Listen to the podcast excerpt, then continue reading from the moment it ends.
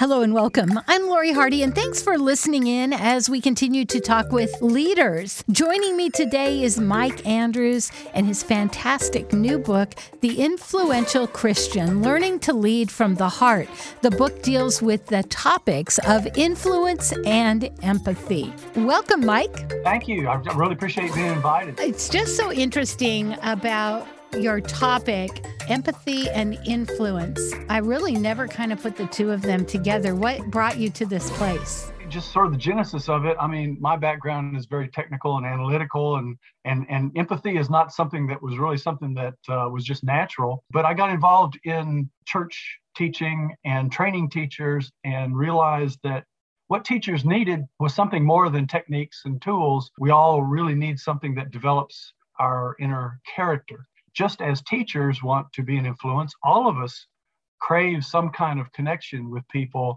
And the thing that's really at the heart of making lasting influence and connections is being able to connect with people's hearts.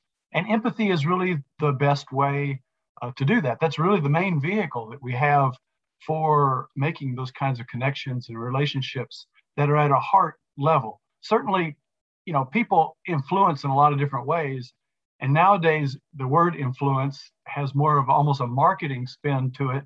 It's more about persuasion and coercion and, and that sort of thing. What I'm talking about here is something that's a lot deeper, a lot more long lasting, uh, a lot more effective in building relationships. My sister is a teacher, and she often says kids need to learn empathy early on. When she says that, I think, I, I guess I thought we just come with empathy. There's a common mis- misconception. I think it's a misconception that empathy is sort of an innate quality that some people have and some people don't. I don't think our human nature is self centered enough that I don't think we really come with empathy in its full scale. I mean, I think as young children, we find young children's uh, imitating and mimicking certain things that they see in other people. But I don't think that's full blown empathy until we start to learn how to uh, interact with people. And so I think empathy is something that uh, is a is a practice or a skill that we can learn more of as we exercise that muscle. Why must we show empathy to those we don't agree with, even those we think are leading us astray. That could not be more powerful than in this time we're in right now. And that's what drew me to this interview with you is we're kind of it seems like there's a large population that is right or wrong. We are so polarized in our society that it almost seems like nothing could bridge the chasms that we have between us. And and I'm convinced that really empathy is probably the main way, certainly main way, maybe the only way that we can bridge some of those chasms. Because if we maintain ourselves only on our side of the of the gap and don't reach across the gap, well, there'll never be a connection. And empathy is the kind of thing that I think is uh, disarming. It helps break down barriers because we're not just preaching about ourselves. We're, we're trying to find out what what we have in common with each other and reaching across that gap by valuing the other person. I don't think I've ever met a person who, when they felt like they were valued in a discussion, weren't willing to talk about themselves. I was wondering before we get into a little more with empathy, is what's the difference between empathy and sympathy? There's a number of ways that people uh, kind of split them up, and it will even add uh, the word compassion into the mix as though it's something different too. I think they all overlap. Uh, empathy is a is a much newer term, only coined in the early 1900s, and mm. sympathy is an older term. And so before the word empathy came along, sympathy was kind of all of it.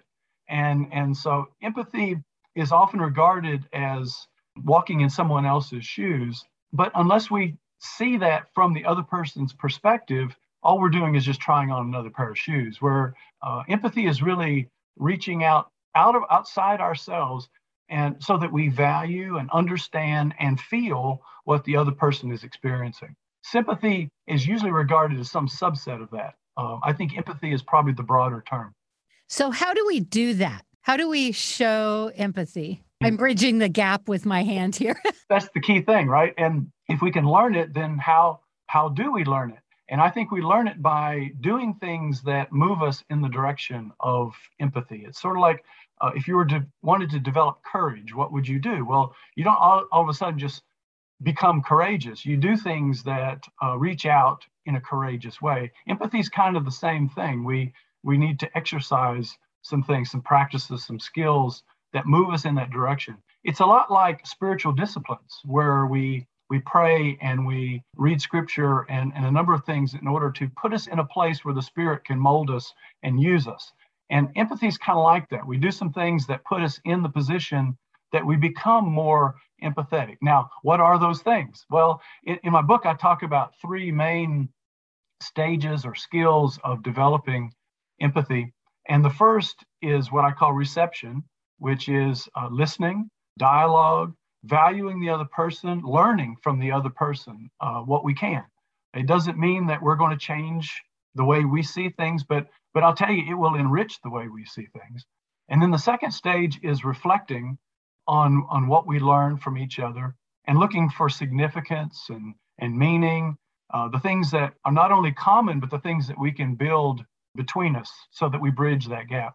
And then the third stage is response, taking action in such a way that we are responsible to each other. So there are skills that we can develop along the way. And it begins with listening to the other person, valuing the other person, asking questions. I love that. I'm a I'm a coach and that's what I teach all the time and we have to start with receiving. We have to be willing to listen and hear, not jump to conclusions, right? Also, when we look at empathy and then influence, I think a lot of people might think influence is are we trying to win an argument? and influence. So, is it about righting a wrong or what is it actually?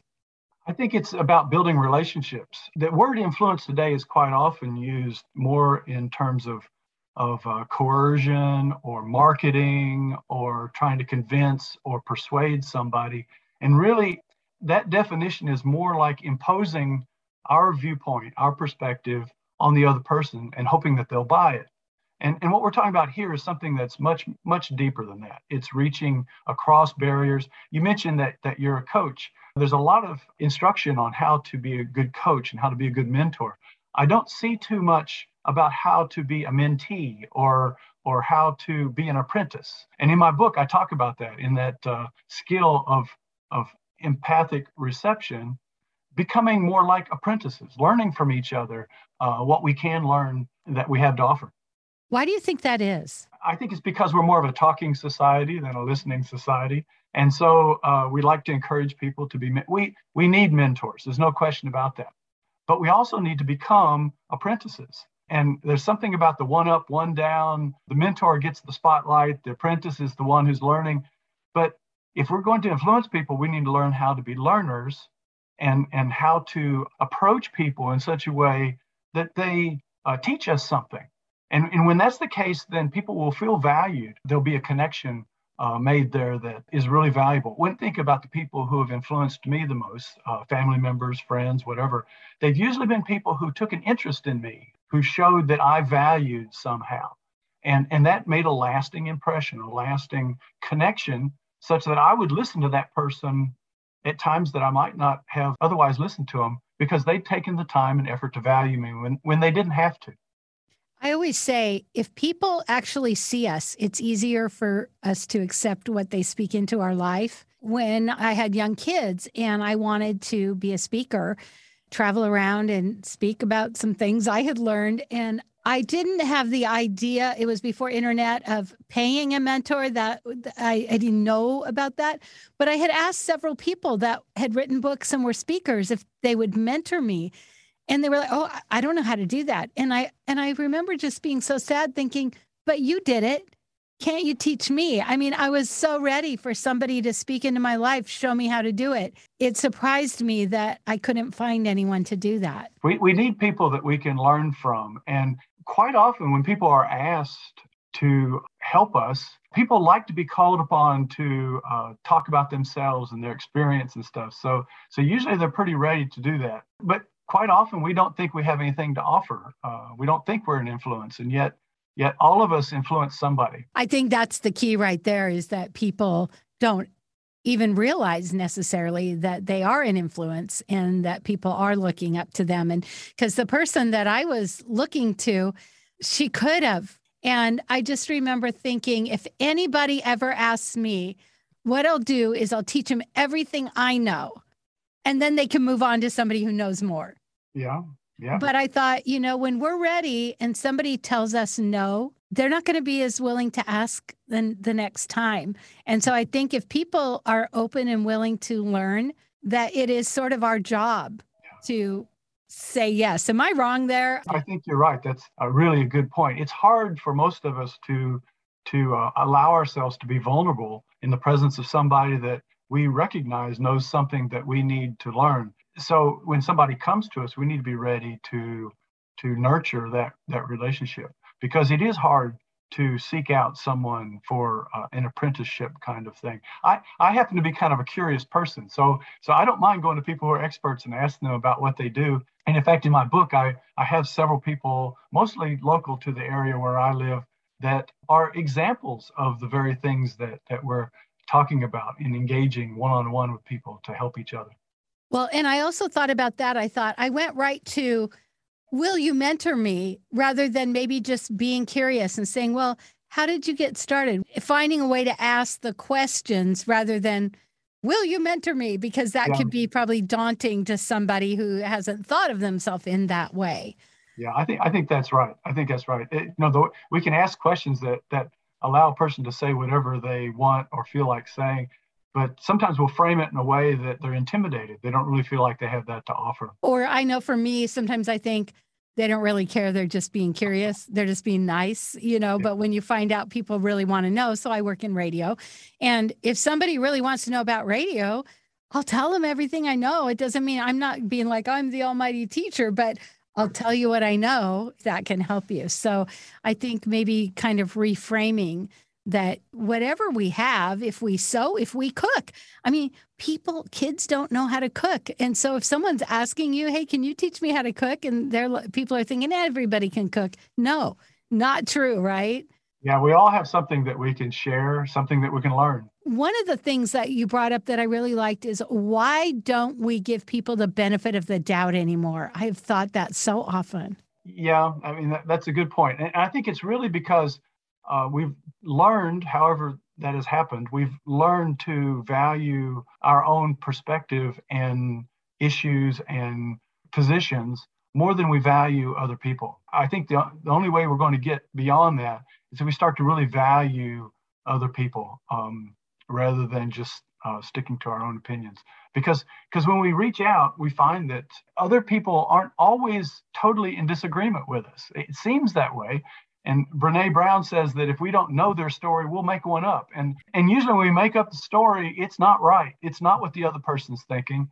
Uh, we really have to go to them and find out from them what where they're coming from. And and sometimes we find connections that we wouldn't have found otherwise. I teach recovery coaching. Mm-hmm. So people coming out of drugs and alcohol. So I teach the coaches to be coaches. And just today we did this exercise where kind of a crossing the line, if you can identify with this. Well, one of the questions was, Are you adopted? And we've all been together for about over six weeks now, and three people were adopted. And I just remember it was so amazing. They're like, really, you too? It was like this connection, but it doesn't, you don't say adopted on your forehead. And so it's so easy to just, we don't know what we don't know. Instead of being curious, if we get curious and the joy that comes when we think other people have that kind of connection with us. Right, exactly. And there are things that people carry with them that they don't think other people either want to know or, or they don't think that other people value. And if we show that we're interested then then people will open up and we'll learn things we didn't know. Yeah. You've addressed this a little, but what is the difference between impact versus influence? Impact is usually kind of a short term thing. Uh, there are people who use that term to where there's lasting impact, but usually impact is something that you hit it make a make a difference and influence is sometimes understood that way so that they're actually synonyms but in the sense that we're talking about it here Influence is something that is more a bridging of, of the divides. With an impact, you can build a piece of the bridge, but you might not build the whole thing because it takes time. It's not It's not an easy thing, It's not a one time get her done kind of thing like we have in our culture. I think we like the term impact because it sounds like we've got a solution fast. And with things that build relationships and build connections between people, those are things that take a little longer. And because relationships are not just the get her done kind of uh, activity. Yeah, I, I feel like sometimes we just want that quick thing. We don't want to spend the time it takes. That's right. Can we be empathetic without overcorrecting, without compromising truth? Uh, yes. That's one of the fears that people have with being empathetic. And when I've heard people talk about empathy being something to have caution about or something that is even bad, generally they're referring to a, a form of empathy that is, is almost more of a distortion than a really healthy form of it. Uh, in my book, I talk about empathy being a set of balances between uh, different kinds of traits. For example, it's a balance between thinking and feeling. We need we need both, not just one or the other, because when our relationship with a person is all emotional and no discernment or thinking, we get wrapped up in things that we don't really we don't know where we're going and sometimes we'll lose ourselves. If it's too much on the thinking side, sometimes we'll become uh, coercive or manipulative. So it's a balance between our thinking and our feeling. It's also a balance between our awareness of the other person and our awareness of ourselves. Uh, we need both. If our awareness is focused only on the other person, then we will lose our sense of personal boundaries and become so in, enmeshed in the other person and their situation that we can't separate ourselves from it. On the other hand, if if our awareness is all about ourselves, then we can be aloof and distant and cold. And even though we might feel like we're showing empathy, it's not it's not bridging that gap with the other person. So what happens in our culture is that people will have some extreme form, some distortion that has elements of empathy in it, and they may even think that they're being empathetic, and yet it's kind of a distorted view. It's sort of like if something happens, you're in a room full of people and, and someone starts crying or expresses hurt. There'll be a number of reactions in that room. There'll be somebody who will go over and sit with the person and just be with them. There'll be another person who will try to explain some similar event in their life kind of usually comes across to the person who's hurting as kind of a one-upmanship kind of thing. But people will often do that. And there'll be other people who will kind of talk through the situation, a little bit more cognitive. So you get all kinds of forms and different positions on the balance of empathy. Yeah, I really like that balance is so important. Something that didn't ever occur to me that I know you talk about in your book is empathy dangerous or even sinful? There are a number of authors that in both books and journal articles and blogs that talk about empathy as being a bad thing and, and as you say even even sinful. And and what they when they ex- lay it out and explain what it is they're talking about what they're usually talking about is a form of empathy that's all emotion and no discernment. And they call that empathy because empathy has uh, often traditionally been thought of as an emotion only kind of of matching or mimicry uh, of another mm-hmm. person. Uh, we see somebody feeling something and we feel it also. If that's all there is to empathy, then we can actually go so far that we lose any uh, judgment of ourselves. Uh, we become so wrapped up in the other person that we are we can't dis- distinguish between ourselves and the other person, and that always gets us into trouble. You know, there are people in relationships that don't know the boundary between themselves and, and the other person. And that usually is harmful for both parties. Yeah. In fact, when you said that, I thought of people who say they're empathic, like they feel other people's pain so strongly, and that if they don't take care of themselves, then they lose themselves. Is that kind of what you're talking about? Yes. Yes. There are a lot of caregivers who uh, burn out and experience fatigue. And, and generally, the reason they, uh, there's a lot of reasons why people experience fatigue, but one of the reasons is that when we are so enmeshed and enwrapped in the other person's situation that we can't take healthy control of ourselves, then we lose a sense of ourselves and that causes fatigue. What do social justice and empathy have in common? Social justice is, is almost like a destination in some ways for uh, where our empathy can can take us. And, and by social justice, what I mean is being able to be involved with the other person or another group in such a way that we actually are a benefit in some way. And mm-hmm. in order to do that, we really need to understand the, the person, the people, and the situations and, and reflect on what's important about that. I, am kind of a left brain kind of person by nature. And I like to go from as soon as I find out the problem, I want to fix it. I, I want to jump to the response, I want to jump to the action.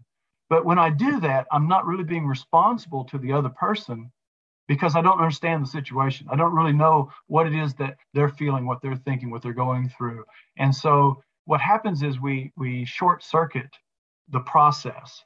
This particularly happens when it's a cross-cultural kind of gap or divide that we're trying to reach across. One side will want to fix it for the other side. And that doesn't work because we're not understanding what the other folks are are thinking and what, what they're feeling. So once we have been through the reception and reflection stages and we get to the response and responsibility part of it, then we've got enough relationship, we got enough uh, re- relational capital built up with the other person, enough trust that we can start to do some things together that usually pertain to social justice uh, for groups or or individual help if if it's needed. But as long as we're in, in the situation where we just want to jump in and help, it's usually not help. Isn't that true? It's finding a way to be respectful of somebody and not just go, I have what you need. I'm going to make this all better. Exactly. Yeah. One of the people that I interview in my book is someone who works with women who are um, part of the sex trafficking situation here in the Greenville, South Carolina area. It, I mean, it's it's pervasive across the country, so it's not a lot different here than it is anywhere else. But she has for quite a while because she has empathy for the, the people who are on the streets, worked with them, talked with them, developed relationships with them. And when some folks in Greenville decided to have a, a ministry or an outreach or program to help uh, get some of these folks off the street, she was about the only one in the community who actually knew who the people were who were on the streets that could be helped and, and what their situation was, what their own perspective and outlook was. She now runs a, a program here in Greenville called Jasmine Road, uh, which is based upon a program that was from Nashville called Thistle Farms that is is doing just that, getting people off the street. If we don't know the people, we're really not going to help. That's so good. And again, you keep saying this, it boils down to relationship. And when you have relationship, then you build trust. There's a saying, I'm probably going to get it all wrong, but it's hard to hate somebody close up. And so if you have differences with somebody and you're sitting across the table, it's going to be a little harder to be like, I think this way and you think that way. You're going to be in conversation. And maybe that's where that disconnect is going to change one person at a time. So I believe that's true. We'll, we'll actually develop friends even though those friends may have very different perspectives than ours, and we may disagree with them on a number of things, but we'll, we can still be friends because we value each other. What does an empathetic leader look like? Jim Collins wrote uh, an excellent book called Good to Great, and he yes. talks about le- level five leaders. And he says that a level five leader is an interesting paradoxical blend between humility and, and a strong will for what needs to be done it's not exactly those words, I'm paraphrasing, but that humility is part and parcel of the empathy that we're talking about here. So a person with empathy is not weak. A person with empathy, it takes strength to actually reach across uh, big divides and talk with people that are very different than us. It, it is difficult, and it doesn't always make the connection. Uh, there are people in my life that I cannot bridge that divide. It's just I can't do it myself. But I will say that every expression of empathy helps. Every expression of empathy moves in the right direction, even though ultimately we may not be the ones that uh, end up bridging that gap. Can this book help us deal with difficult people and people that we disagree strongly with on important issues? I believe it can because I believe that uh, I believe very strongly that empathy is really the the only characteristic quality uh, skill uh, that will bridge the divides. And, and it won't always work, but like I said, it will always help. In, in this kind of climate that we're in, where there's such polarization, such uh, big chasms between people, it's difficult because it causes us to possibly look vulnerable But vulnerability is not weakness. Vulnerability takes a lot of strength and courage. Yes, it does. Our time is just about up. I had a couple more questions. One is how has the pandemic affected our ability to influence and be influenced? We've been experiencing for the past year and a half uh, really more than one pandemic. One is a virus, but there are pandemics of economics, there are pandemics of hostility toward people, there are pandemics of mental health. And, and anything that creates more I- isolation between people affects mental health. We need to reach across that isolation. We, we need connection now more than we've ever needed it before two years ago. And, and we needed it then, uh, but we need it even more now. And so I, I believe that the kind of lasting heart to heart influence that uh, my book presents, I think is, is a way to get us in a new and better place after this pandemic. Why does it help to hear and value people's stories? Everyone likes to tell their story. And quite often I hear people say that it's important how we need to know what our story is and tell it to others. I would modify that and say that the first thing we need to do is hear the other person's story. Our story is important and there's a time and place for it to be told. But if we want to connect with people, hearing their story, let, letting the other person talk is, is a grace that is not often seen in, in our society today. What I'm taking away from today is listening, connecting, building those relationships. The name of your book is Influential Christian Learning to Lead from the Heart, and it's all about influence and empathy. Uh, my website is uh, mwandrews, mwandrews.com. You can also find it on, on Amazon or any place where you can uh, search for books. Wonderful. Thank you so much. Thank you. I enjoyed this. I'm Lori Hardy. Thanks for listening in today. We hope you've learned something new. Join us again next week as we continue to talk with people who are making a difference.